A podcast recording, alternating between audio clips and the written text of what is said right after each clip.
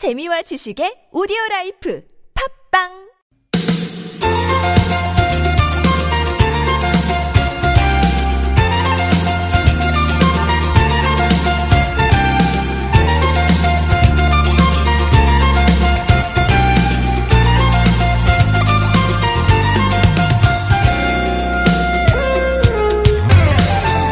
어젯밤에 천둥 번개까지 어, 같이 함께하는 예, 비가 내렸습니다. 계절이 바뀔 무렵에 종종 이런 현상이 나타난다는데요. 오늘 오후부터는 기온도 좀 많이 떨어진다 그러죠. 모레 수능 있는데 대학 수능 있는 당일에는 영하까지 예, 꽃샘추위라고 하기도 그렇고 갑작스럽게 한파가 몰려오겠네요. 바깥 활동하기 점점 꺼려지는 겨울이 코앞으로 온 것 같습니다. 건강을 위해선 일부러라도 몸을 더 많이 움직여야 되는 때가 바로 지금이죠. 아이들도 예외는 아닐 겁니다. 날 좋을 때 가끔 바깥 활동 조금씩 조금씩이라도 해줘야 되는데 11월 마지막 주 화요일 북서울 꿈의 숲 가시면 유아들을 위한 숲속 올림픽 만나실 수 있네요. 어, 참가할 선수들이 많으면 바로 마감이 된다 그러니까 우리 아이가 숲속 올림픽 한번 참여해 볼까 하시는 분들은 지금 신청해 보시죠. 2017년 11월 14일 화요일 서울 속으로 황원찬입니다.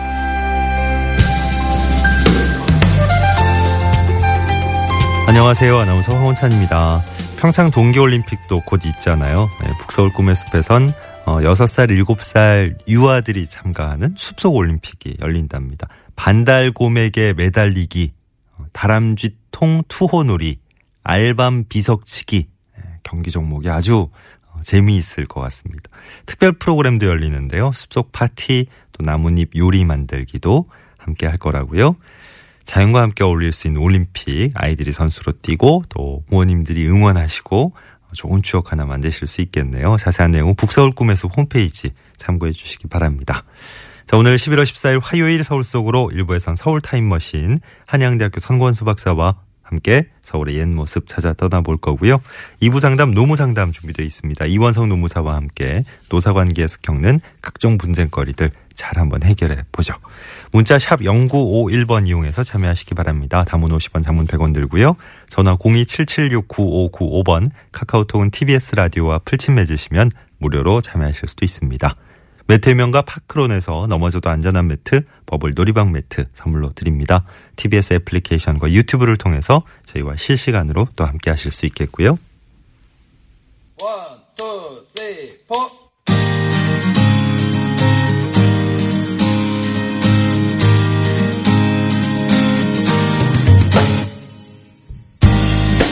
오늘의 TBS 게시판입니다. 먼저 일자리 정보입니다. 서울시 종로구에서 기간제 근로자 모집합니다. 북촌 마을 안내소 안내 요원 또 환경 정비 분야에서 사람을 뽑고요. 내일과 모레 이틀 동안 방문 지원만 받습니다. 자세한 내용은 종로구청 관광체육과로 문의하십시오. 서울시 한강사업본부에선 청소 분야 공무직 채용합니다. 20일부터 22일까지 여기는 방문 지원 또 우편 지원도 가능하군요. 자세한 내용은 한강사업본부 총무과로 문의하시죠.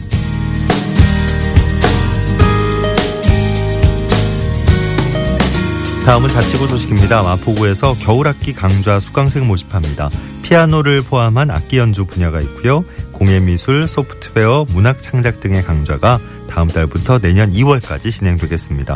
참여 원하시는 분들은 20일부터 23일까지 온라인 혹은 방문 신청하시면 되겠고요. 좀 더 자세한 내용은 마포 중앙도서관으로 문의하시기 바랍니다. 용산구에선 취업 지원 프로그램 운영합니다. 참여 신청서와 개인정보 동의서 작성하신 다음에 팩스로 보내시면 취업 정보 제공하고 실제 취업도 알선해 드립니다. 만 18세에서 39세까지 청년층과 만 40세부터 55세까지 중년층 구직자라면 누구나 참여 가능하다고요. 좀 더 자세한 내용은 용산 여성인력개발센터로 문의하시기 바랍니다.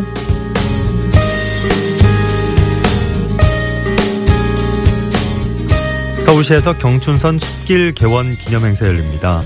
18일 어, 오후 2시 옛 화랑대역 역사 주변에서 진행되고요. 경춘선 둘러보기 또 사진전 이외에도 여러 가지 시민 참여 프로그램이 마련돼 있다고 합니다. 서울시에서 도심 속 작은 정원 화화화 장터도 열리네요. 이번 행사는 화훼 산업 활성화를 위해 마련된 자리인데요. 오늘부터 28일까지 매주 화요일에 청계천 한빛광장에서 꽃차 시음, 꽃마차 포토존, 미니 꽃다발 만들기 등등 예, 여러 프로그램 진행이 되겠습니다. 행사 관련된 자세한 내용은 서울시 도시농업과로 문의하시죠. 서울 서울 항원찬입니다. 홈페이지에서 오늘 전해드린 내용 다시 한번 자세히 확인하실 수 있습니다.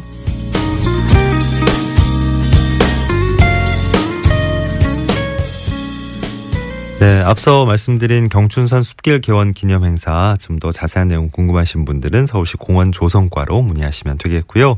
음, 저희 TBS EFM 네.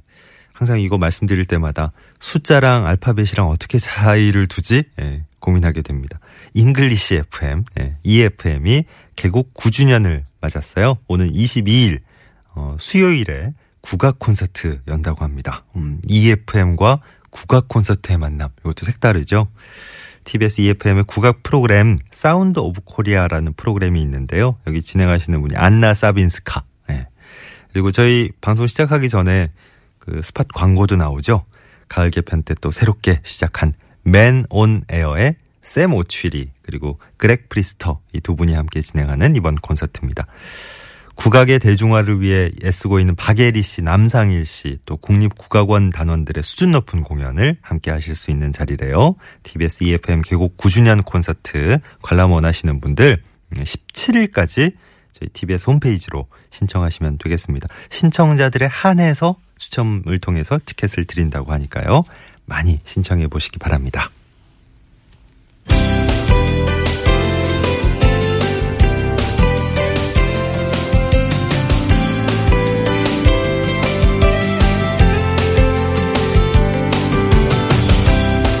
자, 친절한 과장님 만나보실 시간입니다. 인사동 태화관 길에서 24일까지 역사문화 프로그램이 진행될 거란 소식이네요.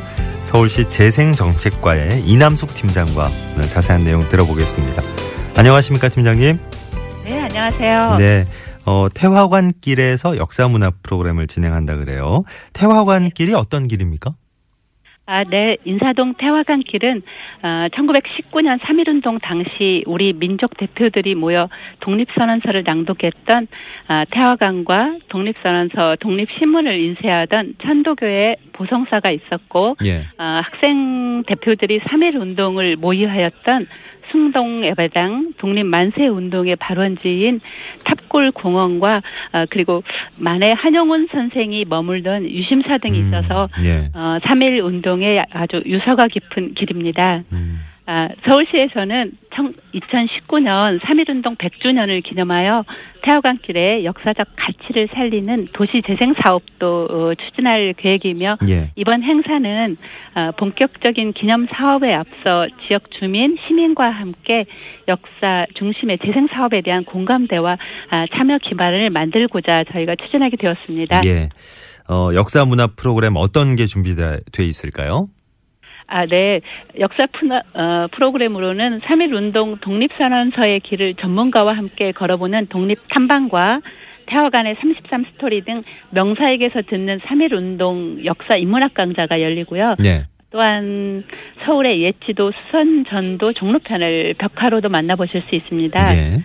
어, 그리고 퍼포먼스로 독립 소원의 벽 체험 프로그램이 있는데요. 이 자리에서 우리 선조들이 3.1 운동 당시에 휘날렸던 태극기를 어, 직접 그려보실 수도 있습니다. 아, 네.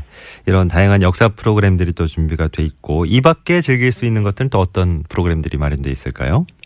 네, 역사 프로그램 외에도 문화 프로그램으로는 어, 프림 뮤직의 대가 박창수 피아니스트 공연과 서도민요, 박장 박정욱 명창과 함께할 수 있는 하우스 콘서트가 열릴 예정입니다. 예, 예.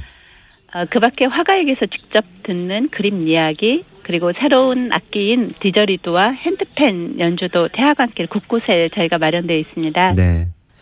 어, 오늘 설명해 주신 이런 프로그램들 어, 좀 더 자세한 정보 또 참여 신청하실 분들 참여 신청하실 수 있는 방법도 좀 알려주시죠. 아, 네. 태화강길 프로그램은 오는 11월 24일까지 열릴 예정이고요. 어, 자세한 정보는 태화강길 홈페이지에서 받아보실 수 있습니다. 네. 어, 참여 신청 방법은 해당 홈페이지 또는 현장 신청도 가능합니다. 예. 아, 기타 궁금하신 사항은 서울시 재생정책과 2133의 8624, 8636으로 문의 주시면 저희가 자세히 설명드리도록 하겠습니다. 예. 아, 태화관길 네. 홈페이지가 아, 이미 또 만들어져 있군요. 자, 오늘 친절한 과장님 서울시 재생정책과 이남숙 팀장 도움 말씀이었습니다. 고맙습니다. 네, 감사합니다. 네, 11시 16분 막 넘어서고 있고요. 서울 시내 도로 상황 자세히 짚어드리고 오겠습니다. 박경화 리포터.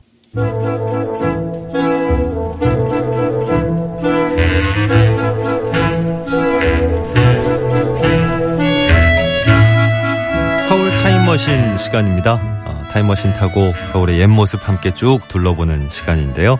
한양대학교 도시공학과 상건수 박사와 오늘은 전화 연결로 만나보겠습니다. 박사님 안녕하세요. 아, 네, 안녕하셨습니까? 네, 어, 네, 죄송합니다. 예. 또 타임머신 느낌이 더 납니다. 네, 아, 전-? 전화 연결로 오랜만에 또. 한번 함께 하겠네요. 오늘 어, 타임머신 목적지가 어딜까요?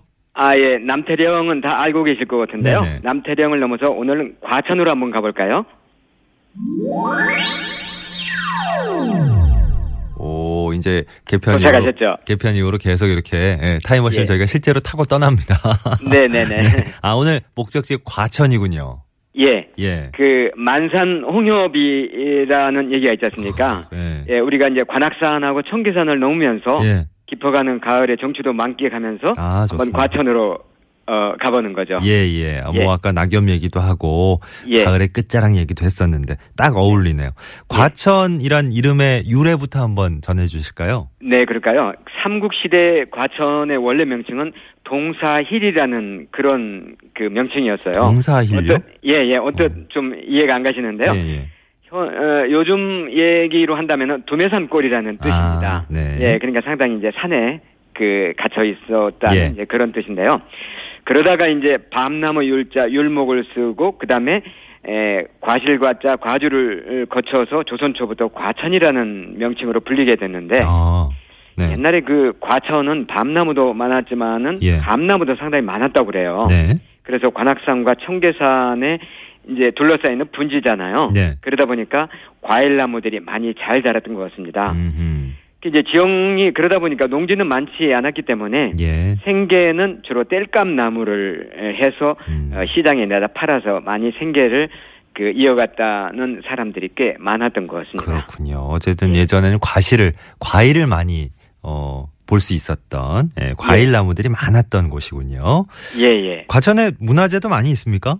아, 이 문화재에서 상당히 있는데 그 중에서 이제 대표적인 걸 한번 어, 말씀을 드리면 우리나라에서 가장 오래된 지도가 과천에 있어요. 어, 네. 예, 그게 이제 조선 방역 지도라는 지도인데 예. 이 지도는 이제 전국에 에, 예전 같으면 그 중앙 정부에 공물을 많이 바쳤잖아요. 네. 그래서 공물 진상 내용을 이제 파악하기 위해서 만든 지도인데 임진왜란 때 왜군이 약탈을 해서 대마도에 소장이 돼 있었는데 어, 예. 일제 강점기 때 예.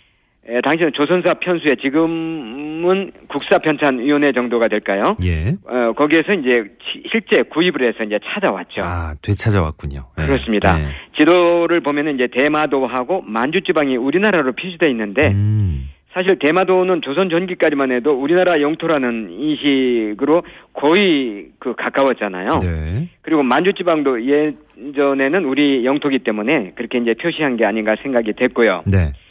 그다음에 또 이제 과천 향교가 있는데 향교의 역할은 이미 이제 지난번에 저희가 소개를 했기 때문에 네. 아실 것 같고 예. 조선 태조 7년에 창건을 했는데 터가 좋지 않다는 이유로 이제 숙종 때 이곳으로 이전을 했는데 음.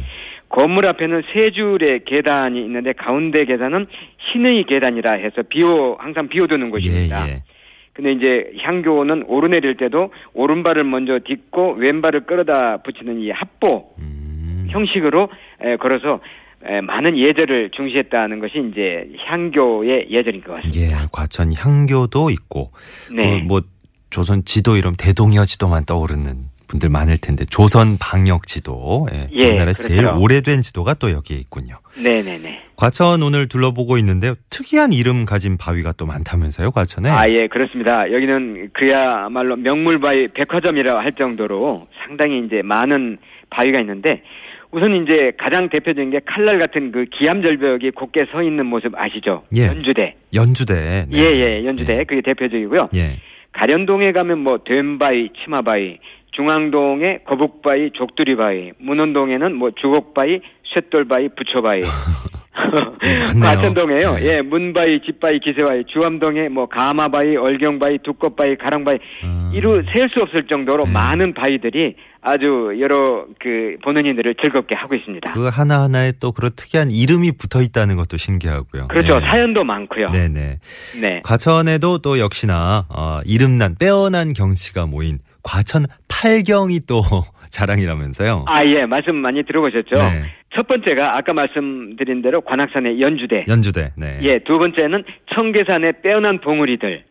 네. 예, 세 번째는 온온 백성이라고 해가지고요. 예. 과천 에, 입구 쪽에 보면 온온사라고 있는데 예. 그 온온사가 뭐냐면 정조 임금이 화성 능행길에 이제 묵어가던 객사였어요. 아, 예. 그러니까 여관격이죠. 네네. 거기는 백송이 또 유명하다고 해요. 예. 그다음에 이제 막계 청담이라고 해서 막계동의 푸른 호수 그러니까 아. 과천 저수지 네네. 지금요. 예. 그다음에 가련 율림 해가지고 가련동에 있는 밤나무 오, 숲을 예. 뭐 에, 밤나무 밭뭐 예. 이래요. 그다음에 여섯 번째는 남령 망루라고 해서 어. 남태릉에 있는 망루가 있는데 거기서 보면 온갖 그 아름다운 경치가 다 어허. 보인다고 그래서 이것도 예. 팔경 중에 하나입니다. 네네. 자하청류라고 해서 자하동의 맑은 물. 어. 그다음에 광창주마 마지막으로는 광창주마인데 광창벌 지금의 이제 경마장이 있는 곳인데 예. 광창벌에 달리는 말 이것도 아. 팔경 중에 하나라고 합니다. 그렇군요. 어. 예전부터 이제 말이 막 질주하는 모습이 팔경에 꼽혔었는데 요즘은 이제 그렇습니다. 경마장이 있으니까 아 그렇죠. 그대로 이어지고 있네요. 예. 대격이죠 예. 아주요. 네. 지금 이제 과천시 예.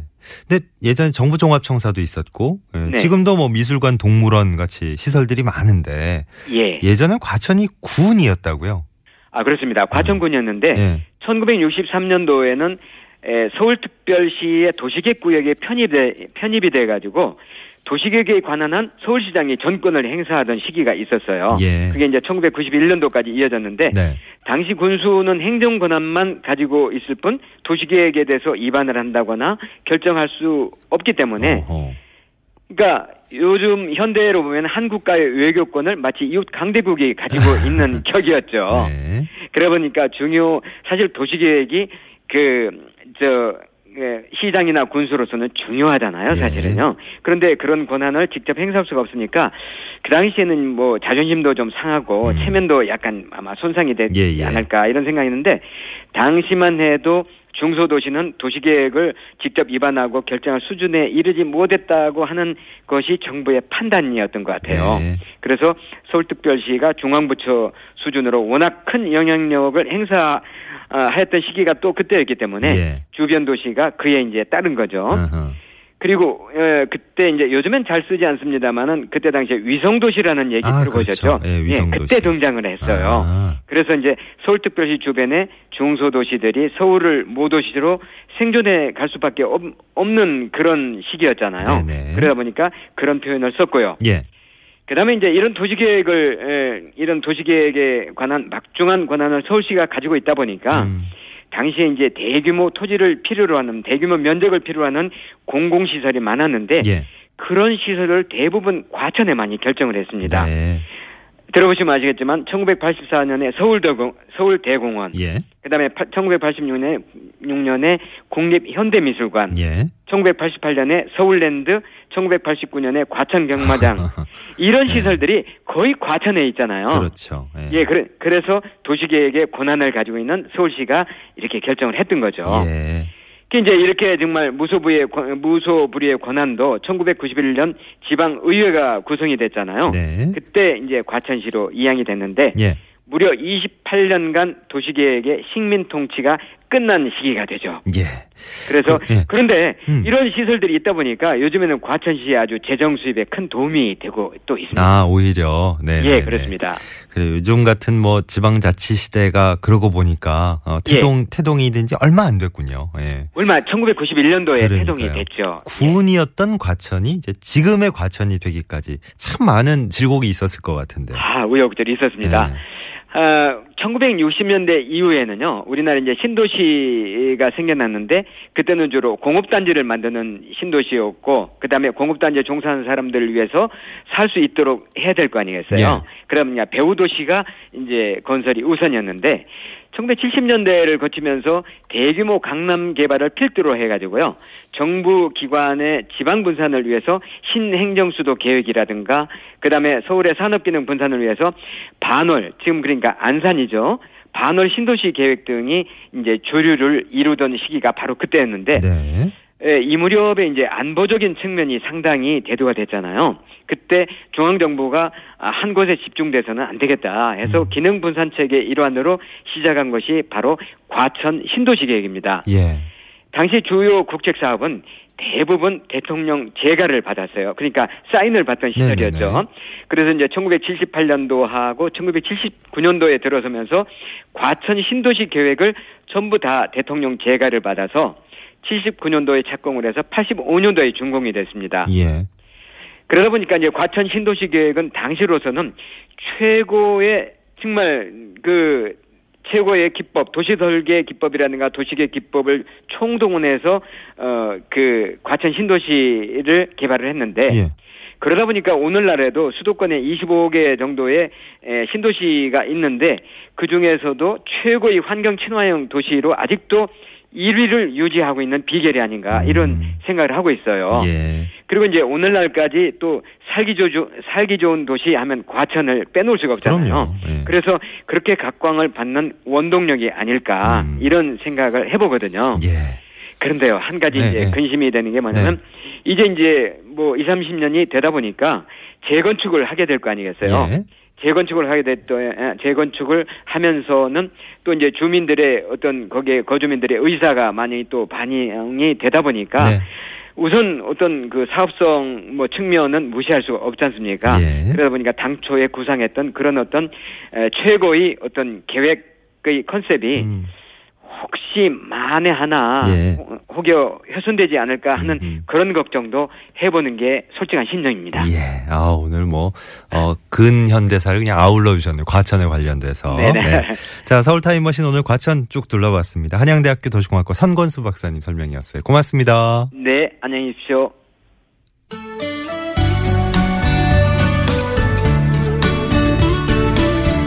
자, 서울 속으로 일부 함께 마무리하겠습니다. 지금 흐르는 곡은 임상아 씨, 나의 옛날 이야기. 예. 좋은 노래 흐르고 있고요. 잠시 2부에서는 이원석 노무사와 함께하는 노무상담 준비하겠습니다.